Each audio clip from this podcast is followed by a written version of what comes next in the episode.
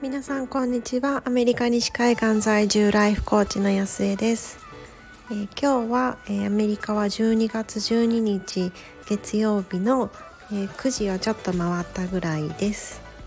すごく個人的なことなんですけれども昨日すごく嬉しいあの知らせが届きました。今年の3月からアメリカのあの全米ベストライフコーチングスクールにも選ばれた IPEC というコーチングスクールで学んできたんですけれどもやっとあの certificate が届いてあのこれで大手を振って IPEC 認定のコーチというふうに名乗れるようになりました。コーチングって別にあの certificate とかその資格がないとできないっていうものではないんですけれどもやっぱりきちんとその価値を提供するために体系だって勉強したいと思っていてで普通だったら90時間でいいんですけれども私が通っていた IPEC って320時間勉強し続けるんですね。で、まあ、途中も別になんかしんどいとかはなくて本当に知れば知るほど楽しくてどんどんのめり込んでやってはいたんですけれどもでも一つの区切りなのでこれであのもっともっと還元していけるようにやっていきたいと思いますので支えてくださった皆様もし聞かれていたら本当にありがとうございました。で今日は、え、年末の振り返りのところでもう少しお話ししていきたいと思います。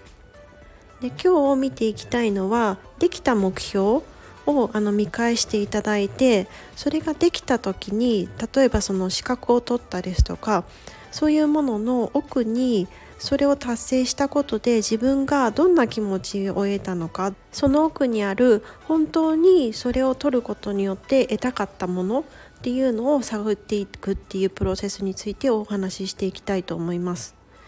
例えば私が会社員だった頃毎年その会社で目標を設定していてその中で20%に関してはその個人の成長に対しての目標を設定するっていうあの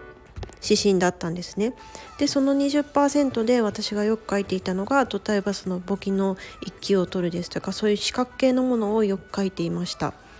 でそういう目標ってその、まあ、ある意味何て言うんでしょうこう取ったか取ってないかすごく明確でで分かりやすいと思うんですけれどもじゃあ取ったよってそれでおしまいにするんではなくて自分が本当にそれを取ることによって何を得たかったのかっていうのを明確にしていってください。で例えば先ほどの例ですと私の場合その簿記級を取ることによって自分の仕事をもらえるチャンスだったり仕事の幅が広がるっていうそれをあの求めていたんですね。というのはもともと私があの入社したあたりの時にその先輩でも MBA にあのを取りにアメリカに行っている人がいてでその人の話、まあ、よくお話しさせていただいてた先輩だったんですけれどもその人が言っていたのが結局あの自分がその MBA を取りたいっていう思った時に何をしていたかっていうとそのまあちょっと取りづらい難関の資格があったとしてそれを取りますっていうふうに宣言して1年でバシッと取ってやる取ってみせるそうすると周りはあこいつはやるって言ったことがちゃんと確実にできることなんできる人なんだで仕事と両立してきちんとこの自分の勉強自己研鑽にも時間を割けるやつなんだっていうふうに認めてもらうことで MBA への道が開けたっていうふうにおっしゃってたんですね。だからそのある程度難しい資格私にとってその簿記級を取るっていうふうに宣言して1年で取得するっていうことは周りに対して自分はあの確実に言ったことは実行できる人間なんですっていうことを示すことによってもっともっとこう自分の世界が広がる仕事を通じて広がるチャンスになるっていうとても大きな意味がありました。でその時に自分が得た感情なんですけれどもやっぱり達成感であったりとか自分はできるっていう自信につながったりですとかそういうものすごく満たされた気持ちを感じたことをとても鮮明に覚えています。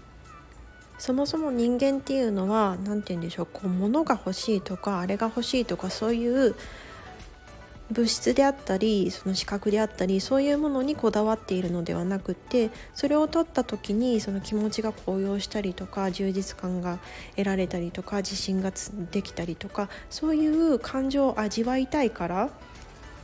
それを手に入れに行こうとしているっていうふうに言われています。例えばなんですけれどもそのブランドバッグ高いバッグを買うっていうことに関しても別にバッグ自身が欲しいというよりはもうもちろん素敵なデザインだと思うんですけどもバッグ自身が欲しいというよりはそれを持っている自分がすごくこう嬉しいとかそういう気持ちの方そっちの体験の方を買いに行っていると思うんですよね。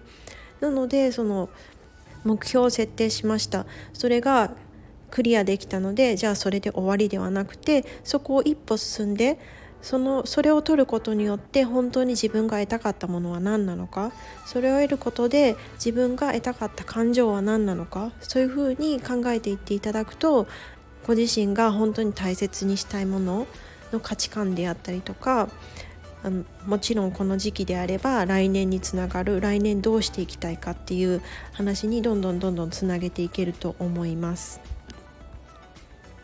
今日は年末の振り返り会として達成できたものをそれでおしまいではなくてもう一歩深掘りしてみる。そこで自分が本当に求めているものだったり価値観を明確にしてみる。っていうことについてお話ししてみました。